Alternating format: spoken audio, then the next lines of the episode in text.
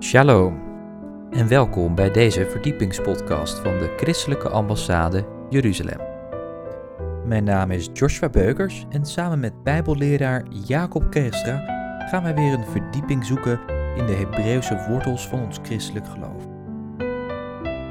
In aflevering 183 gaan wij het hebben van strijd tot overwinning. Wilt u deze beelden terugzien? Bekijk dan ons YouTube-kanaal. We wensen u veel luisterplezier. Geestelijke strijd, allereerst, wat is het? Niet alles is geestelijke strijd, maar wat is geestelijke strijd? En tweede dan ook, hoe herkennen we dat? En dan uiteraard, de laatste, hoe de overwinning te behalen. Nou, we hebben zo net al een lied van overwinning, van proclamatie gezongen, dus in die geest gaan we verder. Wil ik uiteraard beginnen, nummer 1. Uh, wat is geestelijke strijd? Nou, begin ik bij de schepping. En we kennen allemaal die tekst. Allereerst Genesis 1 vers 1. In het begin schiep God de hemel en de aarde. En wat er ook gebeurd is met zondeval en zondvloed, noem maar op. Maar het gebed van Jezus is, het onze Vader. Uw wil geschieden, gelijk in de hemel, alzo ook op aarde. En waarom zegt Jezus dat? Dat hij juist wil benadrukken de eenheid tussen wat God zegt en dat het hier geen theorie is, maar praktijk. Dus de eenheid wil Jezus bewerkstelligen. Daarom heeft God ook in het begin hemel en aarde, die bij elkaar horen, geschapen. En als we dan ook verder gaan over dat hemel en aarde, we weten dat Mozes die moest een tabernakel maken. Naar het voorbeeld wat God hem liet zien in de hemel.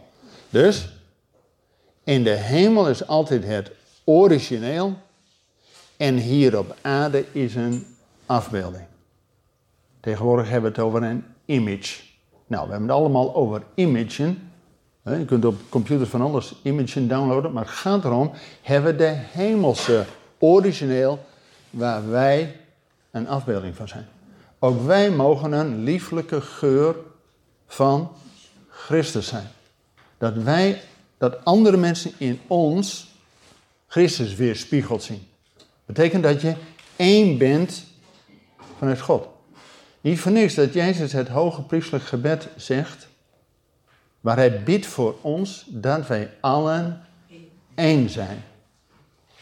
En dat begint met de proclamatie dat Jezus zegt, ik en de Vader zijn één. Niet voor niks dat ook de beleidenis van Israël is, hoor Israël, de Heer is God, de Heer is één. Weet je wat de Satan juist probeert? Om scheiding te maken. En in het Grieks is het woord voor één is eenheid, maar twee is het Grieks dia.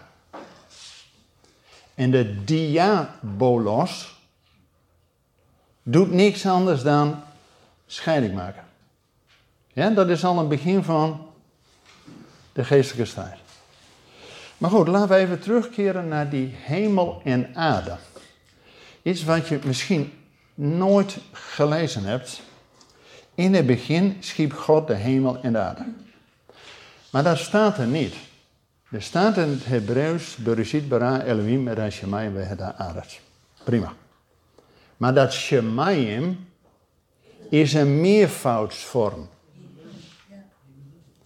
En ook Jezus, Efeze 4 staat, degene die is neergedaald is ook degene die is opgevaren, ver boven alle hemelen, om alle dingen te vervullen. Dus er zijn al meer hemelen. En wat zegt de Bijbel? Paulus zegt, iemand werd weggevoerd tot in de derde hemel bij de troon van God. 2 Korinthe 12. Jongens, dat fabeltje over in de zevende hemel, dat komt niet uit de Bijbel. Dat komt uit de Koran.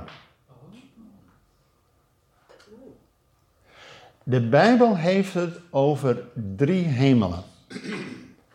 En om het model te schetsen, het volgende plaatje. De eerste is de aarde waarop wij leven. Maar de eerste hemel die erbij hoort, de lucht, de zon, maan en sterren, alles, alles wat wij zien, is wat de Bijbel de eerste hemel noemt. En dan heb je die tweede hemel, de hemelse gewesten, de tussenlaag. En dan die derde hemel, waar het paradijs is en de troon van God. Nou, en als je dit plaatje hebt, heb ik niet zelf bedacht. Ooit hadden we zo'n Israëlweek op de Bettels en Kees Vork schetste heel eenvoudig dit schemaatje. Dat was een eye-opener, want een beeld zegt vaak meer dan honderd woorden.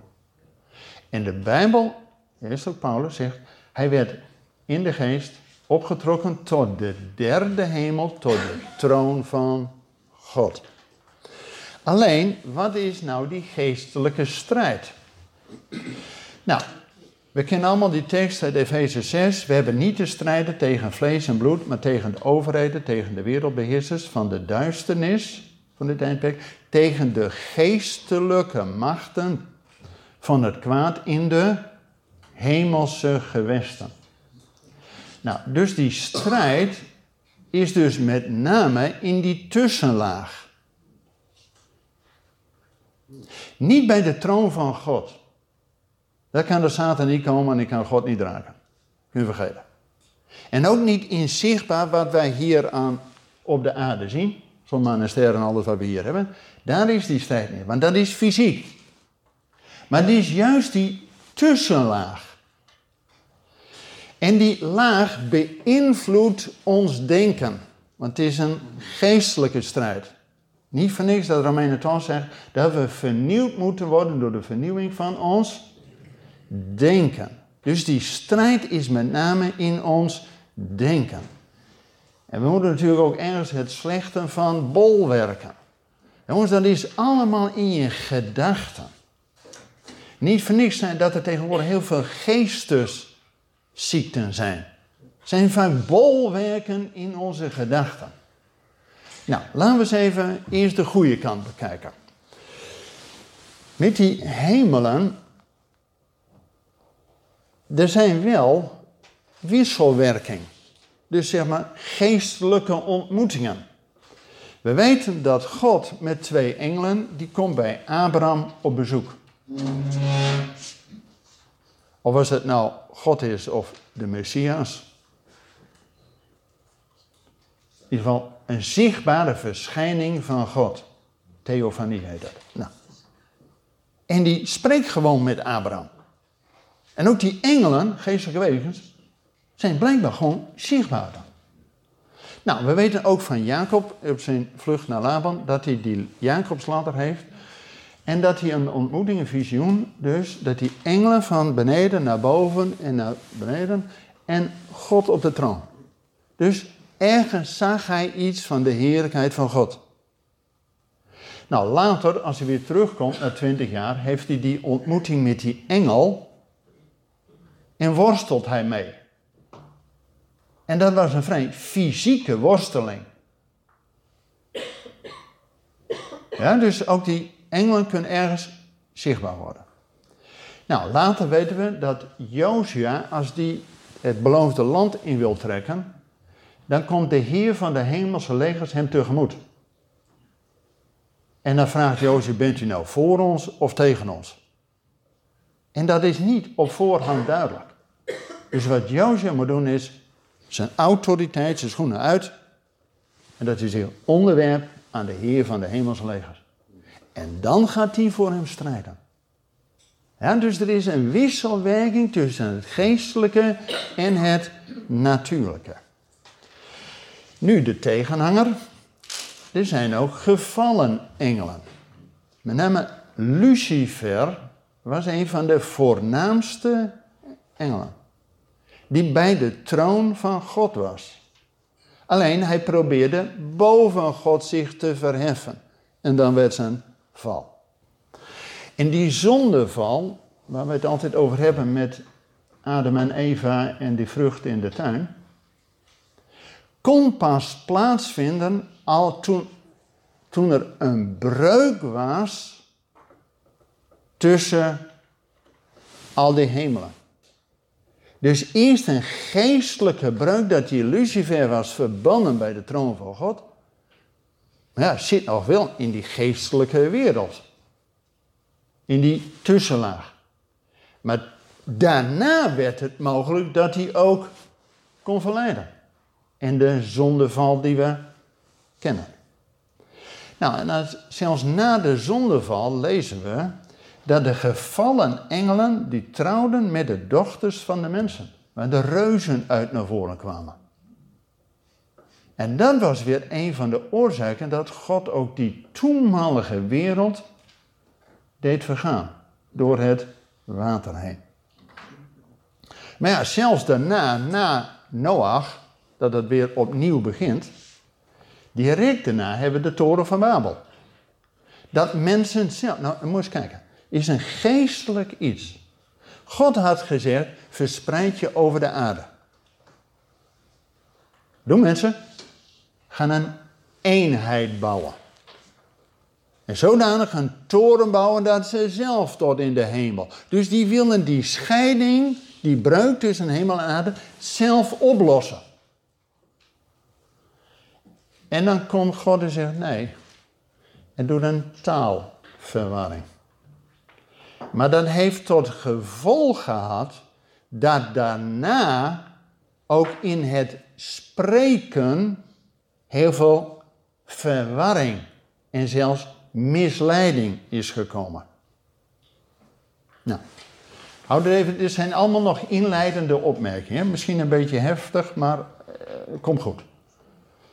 We weten ook dat bij Sodom en Gomorra, dat was een geestelijk bolwerk. En Lot werd nog maar ter nauwe nood eruit gered. Hij wou niet eens. Had twee sterke engelen voor nodig om hem eruit te trekken. Ook over strijd en geestelijke strijd gesproken. En wat doet God dan direct daarna? Genesis 12. God maakt een verbond, eerst met Abraham, dan met Isaac, dan met Jacob. En God gaat via gezinnen via familie, gaat hij alle volkeren der aarde zegenen. Zelfs, er staat alle families op de aarde. Ja? En vooral om iets te stellen tegenover die duisternis. Jongens, het viel niet mee voor Abraham, hè? Dat hij uit Ur, dat was ook allemaal daar bij Babel, dat was ook allemaal afgodendienaarij. Zelfs zijn eigen familie deed daar uh, driftig aan mee. God haalt hem eruit.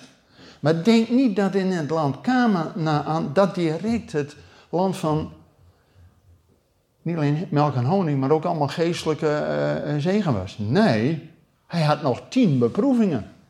En er was een hoop strijd omheen om in die bestemming te komen. Nou, dan gaan we verder als ehm, Abraham, Isaac en Jacob. En God geeft een belofte aan dat volk. Om via Abraham, Isaac en Jacob de wereld te zegenen.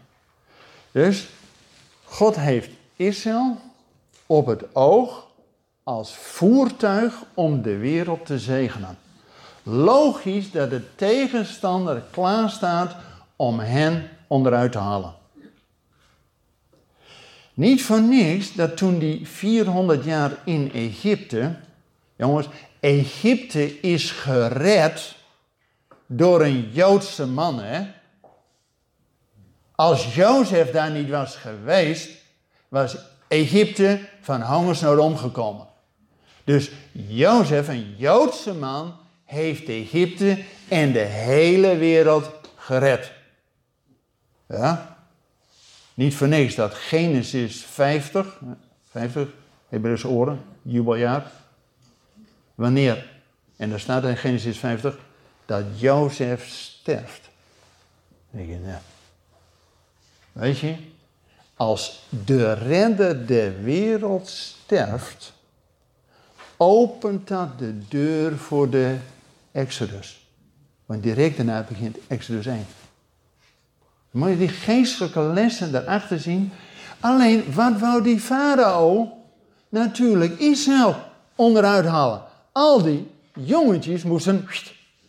Maar in de Nijl. Een van de weinigen die gered zijn is Mozes. Door het water heen gered. Maar dan duurt het nog 80 jaar voordat God zijn volk uit Egypte haalt. Hè? Jongens, dat is een hele generatie. Misschien wel twee generaties. Ja, het duurt af en toe. Maar als dan Israël uit Egypte is, heb je direct weer strijd. En dat was tegen Amalek. En dat was niet alleen maar oorlog voeren en te kijken wie sterk is of een robbertje vechten. Nee, jongens. Israël wordt door Amalek in de rug aangevallen. Die streden niet van man tot man dat je kunt verdedigen. Nee, de tegenstander gaat via slinkse wegen proberen Israël onderuit te halen. En waarom is die strijd direct na de uittocht tegen Amalek zo van belang? Want die heidense Biliam, die profeteerde al dat Amalek is het hoofd der volkeren. Zo. Dus het gaat erom, is het volk wat God heeft uitgekozen en op die eerste plek wil zetten? Of is het Amalek die zelf op die troon wil zitten? En die gaan natuurlijk via de achterdeur Israël proberen onderuit te halen. En die geest van Amalek is nog steeds onder ons. Hè? Wel later had je ook Agag, de koning van Amalek, wat de ondergang werd voor Saul. En later met het Poerenfeest dat Haman, de Agagiet, wou niks anders dan Israël onderuit halen. Jongens, er zijn geestelijke machten iedere keer druk om het volk van God niet in zijn bestemming te brengen. Ja, dat is goed om te weten. En dan, nou dat vind ik nou zo mooi hè. Als dan Josia moet strijden tegen Amalek. Gewoon die fysieke strijd hè. Wat doet Mozes dan? Die neemt het geestelijke strijd op zich. Die gaat de berg op en die neemt Aaron en Hur mee. Nou, ik dacht altijd, hartstikke mooi. Maar er zit nog een veel diepere laag in. Mozes is de profeet. Als hij de staf gods omhoog doet, het profetische woord van overwinning. Maar hij wordt ondersteund door Aaron, de hoge priester. En Hur was de stamvader van Juda, waar de koningen uitkomen. Nou moet je eens kijken. Als Jozua, en die heeft dezelfde naam als Yeshua, aan het strijden is, maar dat driemanschap van profeet, priester, koning heeft de staf van God omhoog, hebben ze overwinning. En als die staf naar beneden gaat, ze ook even moe, was er geen overwinning. Zie je hoe het geestelijke en het natuurlijke samenhangt als je er maar op alert op bent. Nou, dan komt op een gegeven moment Israël in het beloofde land. Alleen, God, Israël deed ook niet altijd wat God had gezegd. Kunt u dat? Wijzen en drie wijzen naar ons. Hè? Dus uh, we leren heel veel van hen. En dan pas bij Hiskia komt er weer een geestelijke vernieuwing. Hij gaat ook weer Pesach vieren als nooit tevoren, staat er in de Bijbel. Dus bij Hiskia wordt een vernieuwing dat God weer koning wordt. Weet je wat? Bij de uittocht en Israël bij de Sinaï de tien woorden krijgt, is een huwelijkscontract van God met zijn volk. En Mozes is nooit de koning geworden, Nee, God was de koning.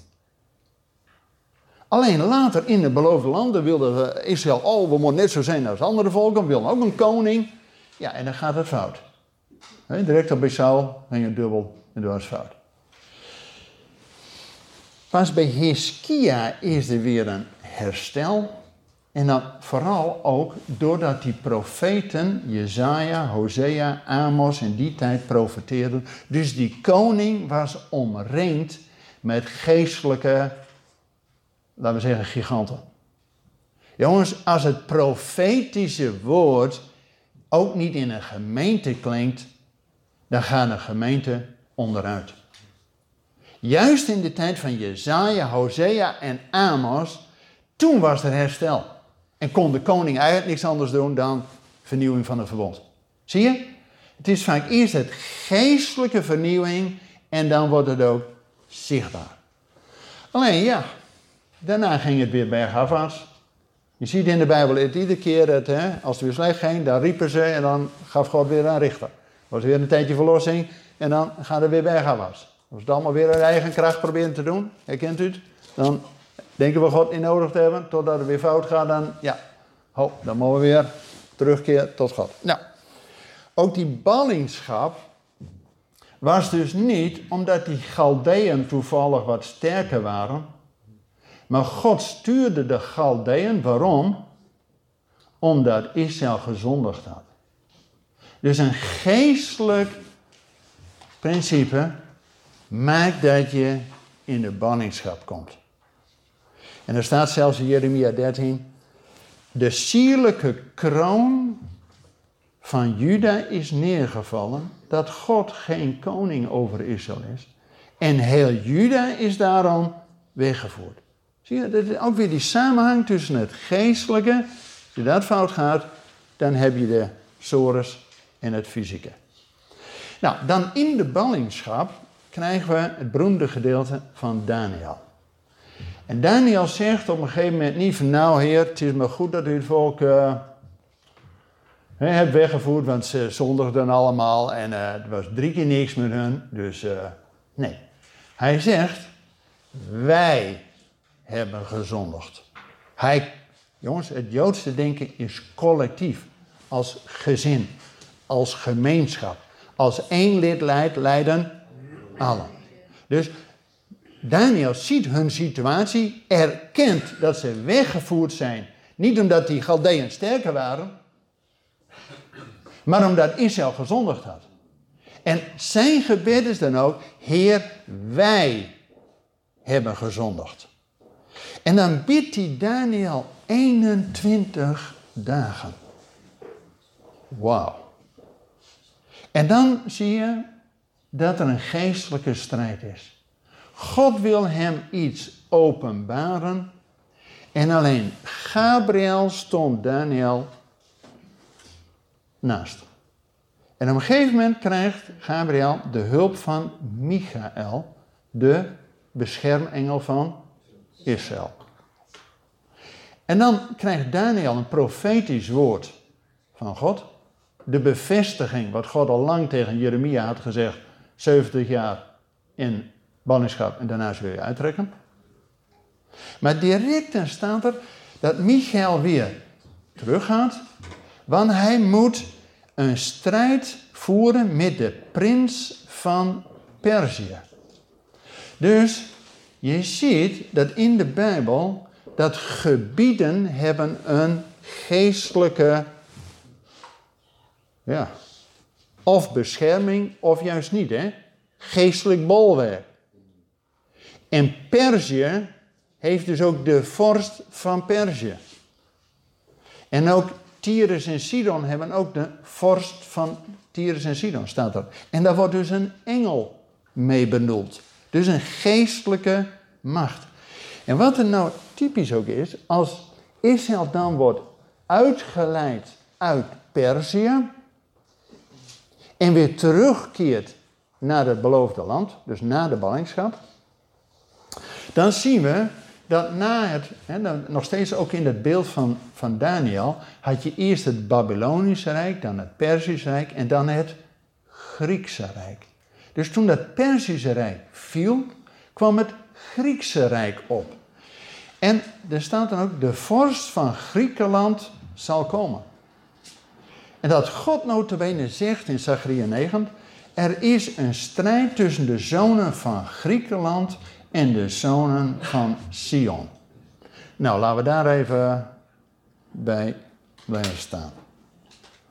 Jongens, al vanaf Noach met zijn drie zonen, Sem, Gam en Javed, die zijn ook over de wereld verdeeld. Sem en de Semitische volken, dat is Israël en de Arabische wereld. Gam, dat zijn de mensen in Afrika. En Javed zijn wij Europeanen. En wat geeft God al aan aan Noach? Dat Javed zal wonen in de tenten van Sem. Amen. Dat is ook gebeurd. Wij zijn ook in de tenten van Sem erbij gekomen. Maar wat hebben wij gedaan? Wij hebben Sem eruit geknikkerd. Dat heet anti-Sem. Dat is allemaal niet zo moeilijk. Maar God zegt, ik zal een vijandschap zetten tussen de zonen van Griekenland en de zonen van Sion. En die strijd is er nog steeds. En als we dat niet doorhebben, dan missen we de, in de kerk ook een hoop. Want juist de kerk in het Westen is zeer behept met het vervangingstheologievirus. Dat we het allemaal beter weten. We hebben uit Israël de zegen gehaald en hun vervolgens aan de kant geschoten. Er is dus boven kerk en Israël een geestelijke strijd tussen de zonen van Griekenland en de zonen van Sion. En dan moet die scheidsmuur moet opgelost worden. Gaan we zo bekijken. Jongens, het evangelie. Ik schaam het evangelie niet, want het is een kracht gods tot behoud voor ieder die gelooft. Eerst voor de Jood, maar ook voor de Griek. Dus er is een oplossing dat die vijandschap tussen de zonen van Griekenland en zonen van Israël opgelost wordt. Maar denk daar niet gering over. Want voor het gebouw van de Europese Unie, de Raad van Europa, staat het beeld van de woman is riding the beast. De vrouw op, het, op de stier. Het is een beeld van Zeus, de oppergod uit de Griekse mythologie. En, en ook in onze grondwet van Europa wordt het christendom niet genoemd, hè? maar wordt een verwijzing naar de Griekse mythologie gedaan. Dus je het weet, heb je de oude goden weer terug. Ja, dus de strijd is nog niet definitief over. Laten we even verder gaan. Ook in de eindtijd staat er op openbaring 12 dat er een geestelijke strijd gaande is van de vrouw tegen de draak. En Michael, dus de beschermengel van Israël, strijdt tegen de draak. En er is pas overwinning wanneer de Heer van de hemelse legers met een uitgetrokken zwaard komt, openbaar 19. Nou, dat is allemaal een inleiding. Nu natuurlijk de vraag, hoe herkennen we geestelijke strijd? En allereerst, niet alles is geestelijke strijd. Kijk, het mooie is dat Satan is niet almachtig en is niet alomtegenwoordig. En wat zegt dat nou? Jongens, sommige mensen zien achter iedere boom een duivel of weet ik wat. Hè? Dat kan dus niet. Omdat de Satan niet almachtig is en ook niet op alle plekken tegelijk is. Dus, oké. Maar ook, soms hebben we gewoon moeilijkheden, een strijd, omdat we iets niet doen. Wij iets niet doen. Of fouten maken. Dus er is een onderscheid tussen geestelijke strijd en een gewone strijd of moeite. Nou, daar moeten we leren herkennen. Even als voorbeeld, even de positieve kant. Er is ook een onderscheid tussen je gaven en talenten geestelijke gaven en talenten. En gewoon de dingen die je doet. De klusjes. Kijk, niet iedereen heeft de gave om bij zeg maar, de zonderschool een geweldig mooi Bijbelverhaal voor de kinderen van tien jaar te vertellen. Niet iedereen heeft die gave. Maar als je ouders bent en kinderen dus hebt, ja, jongens, iedereen kan bij de baby's en bij de kleuters ook uh, helpen. Daar hoef je echt geen geestelijke gave voor te hebben, dat moet je gewoon doen. Ja? Ik denk altijd het voorbeeld bij opwekking, als je die, die stoelen uh, klaarzet. Kijk, sommigen hebben daar echt een gave voor. Hè? Dat moet strak en dat moet precies blokjes. Maar jongens, aan de andere kant, je moet gewoon even meehelpen. Die moet je doen. Ja, daar hoef helemaal geen gave voor, dat moet je gewoon doen. Dus er is een onderscheid tussen geestelijke gave. Net zoals voor ieder christen is bidden een van de prioriteiten. Moet je gewoon doen. Maar niet iedereen heeft de gave van gebed en voorbeden. Intercessor. Prima. Maar iedereen als christen is bidden een onderdeel van je pakket. En dat moet je ook in oefenen, moet je gewoon doen. Nou, zo is er ook verschil tussen de gewone strijd, en die komt eerder voort dat wij dingen fout doen, dan dat het direct geestelijke strijd is. Nou, hoe herken je vooral geestelijke strijd? Wanneer je in ons geloof vooral defensief wordt. Weet je, typisch we, leven we nu in een maatschappij waarin het christendom niet meer in het publieke leven zomaar zichtbaar mag worden. Dus het geloof wordt iedere keer teruggeslingerd naar je privé. Dat je het nog thuis doet, best, maar stoor een ander er niet mee. En zelfs in de kerk word je in de gaten gehouden van wat mag je wel zeggen, wat mag je niet zeggen. Jongens, dat was in de Tweede Wereldoorlog ook zo. Hè? was al censuur in de kerk. Dus als, als we in ons geloof juist in de verdediging komen, dan zie je al dat gaat niet de goede kant op. En vooral ook als er geen voortgang in het evangelie is. Dan weet je, ergens is er een blokkade. En vooral herkenning als je ergens iets voor bidt, en al meer dan één keer even een schietgebedje, maar als je langdurig al ergens voor bidt, maar er komt geen doorbraak. Dat je denkt, jongens, die hemel lijkt wel van koper. Kijk, dan kun je wel eens te maken hebben met die geestelijke strijd, dat je niet door die geestelijke tussenlaag van die hemelse gewesten heen komt. Nou, dan natuurlijk de vraag wat allemaal draait, hoe krijgen we dan wel overwinning? Nou, uitkijken dat we het niet uit eigen kracht doen. Want het is niet een natuurlijke strijd die we met geld of met weet ik wat kunnen overwinnen. Het is, als je echt met een geestelijke strijd te maken hebt. Kijk, als het gewoon luiheid is. En je komt niet op tijd uit je bed en je hebt moeilijkheden. Moet je niet direct zeggen, God de schuld geven dat je geestelijke strijd hebt. Hè? Dan moet je gewoon eerder uit je bed komen. Ja, dus er zijn ook gewoon natuurlijke dingen. Maar als je echt met geestelijke dingen te maken hebt waar je geen doorbraak krijgt. Nou, dan moet je uitkijken dat je het niet op eigen kracht doet. Want het is een geestelijke zaak. En begin met de overwinning van Jezus. Want de dief komt alleen maar om te stelen, te slachten en verloren laten gaan. Maar nou komt hij. Jezus heeft de overheden en de machten ontwapend aan het kruis en die openlijk de schande gemaakt en zo over hen getriomfeerd, zegt Colossense 2, vers 15. Jongens, als Jezus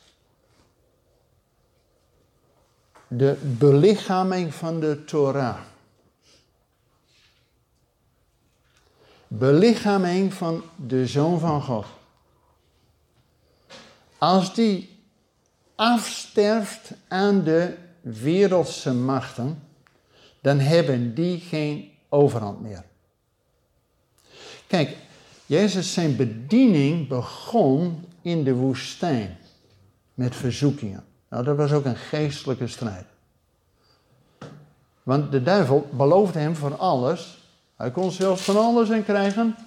Je weet het allemaal wel. Toen nam Jezus de overwinning vanuit het woord van God. Drie keer toe zei hij, er staat geschreven. Dus had hij de persoonlijke overwinning over de Satan al behaald. Maar aan het kruis heeft hij de overwinning van al die wereldse machten en overheden in geestelijke dingen overwonnen. Want die hebben geen vat meer op hem. Dat is passé. En door de opstanding laat hij zien dat hij de zoon van God is. Ook God zegt, notabene, handeling 3, pas door de opstanding verklaart God Jezus tot Messias en tot koning. Dat is iets van de nieuwe tijd. En hij is nu bij de Vader, omdat hij één is met de Vader, en hij pleit voor ons. Amen. En hij geeft zijn grootste handlanger, ja, dat is niet een juiste woord, maar die tweede parakleed, die andere parakleed, die geeft hij ons, die in ons is, bij ons is, en ons in de overwinning brengt. En die Heilige Geest pleit ook nog eens een keer voor ons. Nou, dan hebben we dubbele verzekering. Ja, toch? Alleen, nou komt hij. Wat is nou geestelijke strijd? In de Efezebrief worden wij als volk van God met verschillende beelden aangeduid. We kennen allemaal die begrippen als dat we een huis zijn. En dat we ons moeten laten invoegen als levende stenen voor het gebouw van geestelijkheid. Prima. Dat we ook een deel van de kudde van de Heer zijn. Dat Hij de herder is, dat beeld kennen we ook. Kennen het beeld van die tempel. Kennen het beeld van de bruid. Maar dat beeld van het leger, dat vinden wij niet zo fijn. Want het geloof moet toch vooral fijn zijn. Dat Jezus vooral voor ons er is om ons over de bol te aaien. Ik chargeer, maar u snapt het. Jongens, het feit dat wij ook een leger genoemd worden, betekent zelfs dat we ook in een strijd zitten tussen licht en duisternis. En dat er een geestelijke wereld is, notabene openbaring 16 zegt, dat de draak, het beest en de valse profeet, daar komen drie onreine geesten naar voren als kikvorsten en die kwaken dag en nacht. Die proberen in ons denken alleen maar te infiltreren. Het wordt niks met jou en het is nog nooit wat met jou geweest. En met die kerk die doet het ook niet goed. Dus alleen maar, we gaan voort van depressie tot depressie. Dan wil die tegenstander, hè, de notabene zijn met z'n drieën. De Bijbel noemt dat de onheilige drie-eenheid van de draak, het beest en de valse profeet. En dat is niet alleen in het Nieuwe Testament zo. Als we kijken naar Israël, toen werd het al in de tijd van het Oude Testament, had je de Baal, de Astarte en de Moloch. Dat waren de goden van Canaan. En iedere keer als Israël in de fout ging, dat ze God niet dienden, wat gingen ze dan doen? Was niet een geestelijk vacuüm. Dat denken wij wel eens. Nee, als je God niet dient, wordt het geestelijk vacuüm opgevuld door iets anders. En dienden ze de Baal en de Astarte. Nou, de Baal was gesymboliseerd als een stier. Hetzelfde als Zeus in Europa. En Astarte als de, de hoer van Babel. En Moloch, die ging de kinderen vernietigen. dat je notabene moest, je kinderen moest offeren om de goden goed te stemmen. Dat werd in het dal Hinnom gedaan. Manasse, die koning, was daar een uh, voorbeeld van. Dus ook die drie van macht en verleiding en vernietiging kwam door de hele Bijbel voort. Nou, nou weer terug naar dat leger. Gaan we even naar Abraham. Want Abraham wist al dat hij af en toe ten strijde moest. Jongens, als zijn neef Lot wordt gevangen genomen, en de koning van Sodom en Gomorra ook, gaat Abraham erachteraan, tot aan Damascus toe. Nou, dat is vanaf Beersheba tot Damascus. Nou, dat is nogal, uh, hè, even. En die ging met 317 slaven van hem, knechten, die gingen als een leger achterna. En hij bevrijdt Lot, maar ook de koning van Sodom en Gomorra. Ja, ja. En die zijn hem dankbaar. Zou ik ook doen. En die willen Abraham wat geven. Maar Abraham zegt, doe maar niet. Ik wil niet dat jij later kunt zeggen dat jij Abraham rijk hebt gemaakt. En dan gaat Abraham terug naar Beersheba. En dan komt die hemelse ontmoeting tussen Melchizedek en Abraham. En dan wordt Abraham gezegend door de koning van Salem, de koning van Jeruzalem, Melchizedek. En dan geeft Abraham, en, en die komt hem tegemoet met brood en wijn. Leef toch voor onderweg en met de vreugde van de Heer. Toen, in de avondmaal. En dan geeft Abraham vrijwillig de tienen. Dus er komt een geestelijke ontmoeting nadat hij die fysieke strijd gedaan heeft. Oké. Maar Abraham wist dus dat je moet strijden af en toe. Later ook David. Waarom versloeg David nou Goliath? Ja, maar waarom ging hij Goliath tegemoet? Jongens, de tegenstander weet vaak heel goed hoe hij moet strijden. Dat hele leger van Israël en die zeven broers van David stonden op de ene helling en de Filistijnen aan de andere kant. En er komt één man, Goliath, en die zit alleen met de vloeken te schelden en te tieren. En wat deed hij gewoon? Precies hetzelfde als wat Biliam al wou, of waar Biliam voor werd ingehuurd. Als je het volk nou maar kunt geestelijk kunt vervloeken, dan zijn ze daarna niet in staat om te vechten. De tegenstander weet heel goed dat er een overeenkomst is tussen het geestelijke pijl en het fysieke. Moet je maar eens kijken als er een bokswedstrijd is. Ja, die kijk ik nooit, want ik vind dat. Maar u snapt de bedoeling. Eh, eh. Jongens, die mensen gaan een dag voor de wedstrijd. hebben ze een soort. Uh, nou, kennismaking met elkaar. En wat gaan ze dan doen? Dan gaan ze elkaar alleen maar geestelijk murf maken. Want dan kun jij de volgende dag niet echt meer vechten. Jongens, er is een eenheid tussen de geestelijke situatie en het fysieke. Nou, gaan we verder. Waarom versloeg David nou Goliath?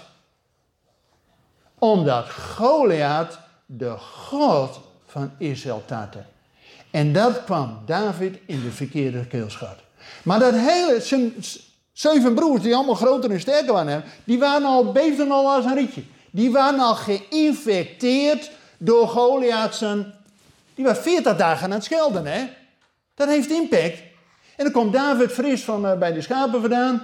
Waar hij uh, misschien op Psalm 23 net had gecomponeerd. Ja. Dus hij kwam in de overwinning. En hij ging Goliath wel tegemoet met zijn steentje. Maar hij ging hem tegemoet in de naam van de Heer die jij getart hebt. Snap je? Hij ging niet Goliath zelf pakken. Nee, maar omdat hij God had gelasterd, gaat David in naam van God hem pakken. Zie je? En weet u, waarom is dit nou zo van belang? We hadden al die geestelijke strijd met Amalek.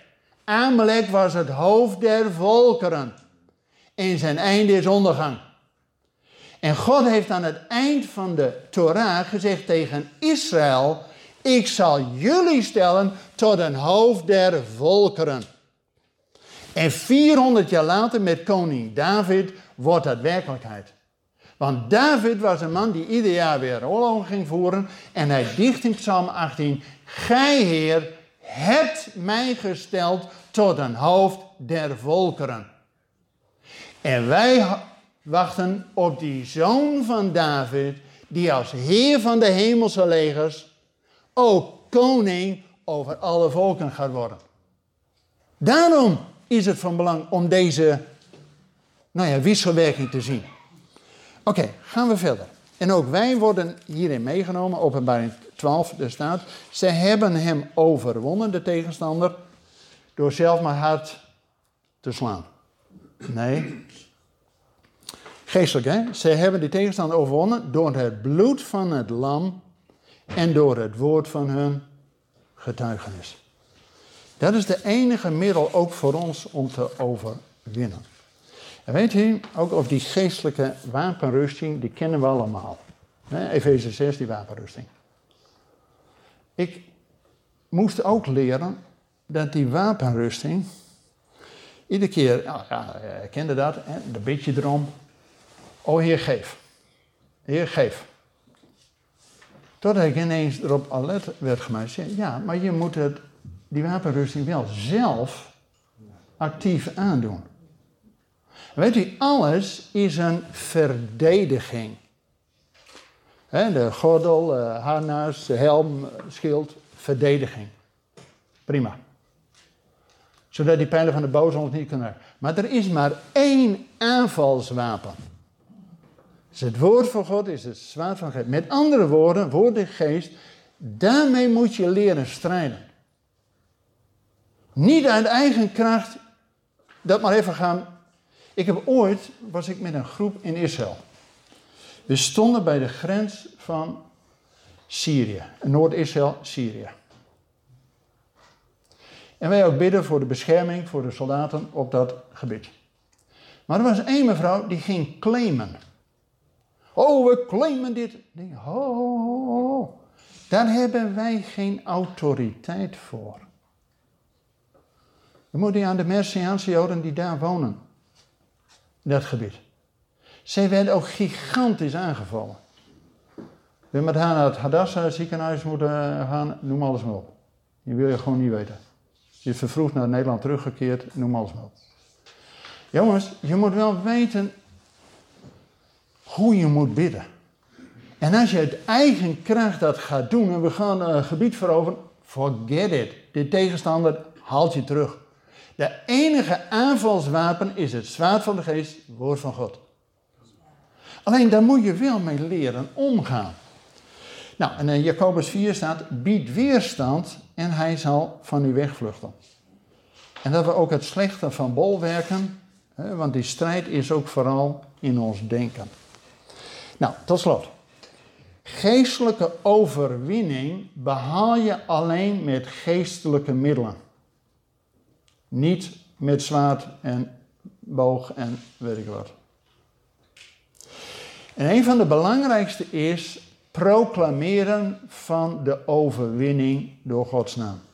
Zelfs David, hij zegt, in de naam van God treed ik jou tegemoet. Dat je niet uit eigen autoriteit, ik zal het wel even doen. In het geloof is er nooit een automatische beloning. Altijd dat je doorgebed en proclameert. Want bent u er ook zo'n ster in om jezelf zo lekker in de put te praten? Heb je daar ook zo'n geestelijke gave in? Van, ah, het ging vandaag niet zo lekker. Dan zit er één op die schouder. Ah, nee, gisteren ging het ook al niet zo goed met jou. Eigenlijk wordt er gewoon drie keer niks met jou. Jongens, dan ben je geestelijk al murf, hè. Daarom jezelf toe... Zelfs David, hè heeft twee psalmen. Psalm 42 en 43. Haat, waar ben je onrustig in mij? Hoop op God, want Hij is jouw verlosser. Het toespreken en het bewust uitspreken van de overwinning is krachtig. Dat ik ben een kind van God. Dat je de waarheid van God proclameert. En het gekke is, dat moet je horen. Het geloof komt door het horen. He, Shema Israël, maar waar horen wij naar? Die stem van die tegenstander, ah, wordt toch allemaal niks.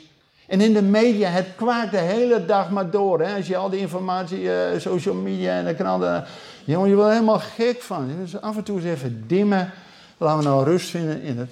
En gewoon beleiden. De Heer is mijn herder. Mij ontbreekt van alles. Nou, dan moeten we nog even doorlezen. De Heer is mijn herder, mij. Ja, geloof je dat? Mij ontbreekt niets. Ook al heb je gewoon helemaal niks. Ik heb vroeger bij eh, eh, Noord-Groningen eh, gewoond en bij veel van die rijke herenboeren gewerkt. Sommigen hadden 300 hectare land. Die hadden veel. Ik had niks. Maar, jongens, als nietshebbend en toch alles bezitten. Ik had alles wat ik nodig had. Het is ook maar hoe ga je ermee om? En als je het woord van God je indringt en dan pas ben je geestelijk gevormd om ook verder te gaan. En weet u, een van die koningen moest, Jozefat, moest een strijd aangaan. En wat deed hij? Liet eerst de shofar blazen. En ook toen Jozua nog Jericho ging innemen. Hoe ging hij Jericho innemen? Dat hij een leger van de timmerlieden op die muur af en dan ging die muur uh, uh, schrappen. Nee. Er was een ark met de trompetten, shofar, ging worden. En wanneer die de lossing aanheffen, de overwinning, nou dan zakten die muren door zijn eigen fundering heen. Hoefden de Israëlieten alleen maar gewoon naar voren te lopen. Doe maar.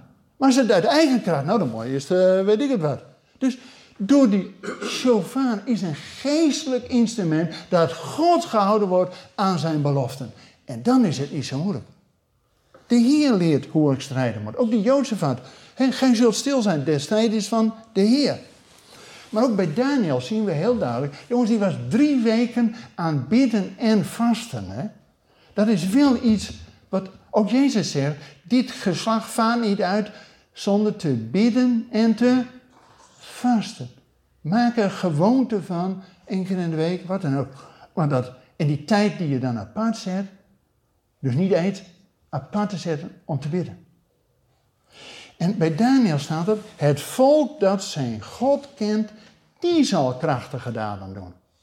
Dus niet dat hij uh, krachtige daden, maar een volk die zijn God kent, zal krachtige daden. En weet u, dat, is ook, dat zien we al bij Hiskia. En dat is ook wat een waarschuwing wat Jezus doet. Als Jezus iemand genezen heeft van een onreine geest, wat doet die onreine geest? Gaat weg. Maar voordat je het weet, vindt hij geen rust. En die komt terug en neemt nog zeven broeders mee. Dan is het erger voor die persoon dan aan het begin. Dus houd je huis op orde. Dat je de muur gesloten houdt. Dat je bedekt bent door het bloed van het lam. Want dat is, de, dat is ook bij Israël. Hè? Bloed aan die deurpost. Dat was de enige middel dat die engel van de verderf voorbij ging. En de Joden die dat niet hadden, dat bloed aan de deur, ging de engel des doods ook gewoon naar binnen. Dus we zijn alleen beschermd door het bloed van het lam. Dus ook als je gaat bidden, dat je ook je gezin dekt onder het bloed van het lam. En dat je geleid wordt door Gods geest. Vorige keer hebben we het gehad over, Jan Postumus gesproken, bidden in de kracht van de geest. Dat heb je gewoon nodig om overwinning te boeken. Bedankt voor het luisteren naar deze verdiepingspodcast van de ICEJ. Waardeert u onze podcast? Steun ons dan. Dat kunt u doen door een donatie of door deze podcast te delen met uw vrienden of familie. Meer informatie hierover vindt u op icej.nl. Volgende week volgt er uiteraard weer een nieuwe aflevering van deze verdiepingspodcast. Luistert u weer met ons mee? Ik hoop van wel. Bedankt voor het luisteren en tot volgende week.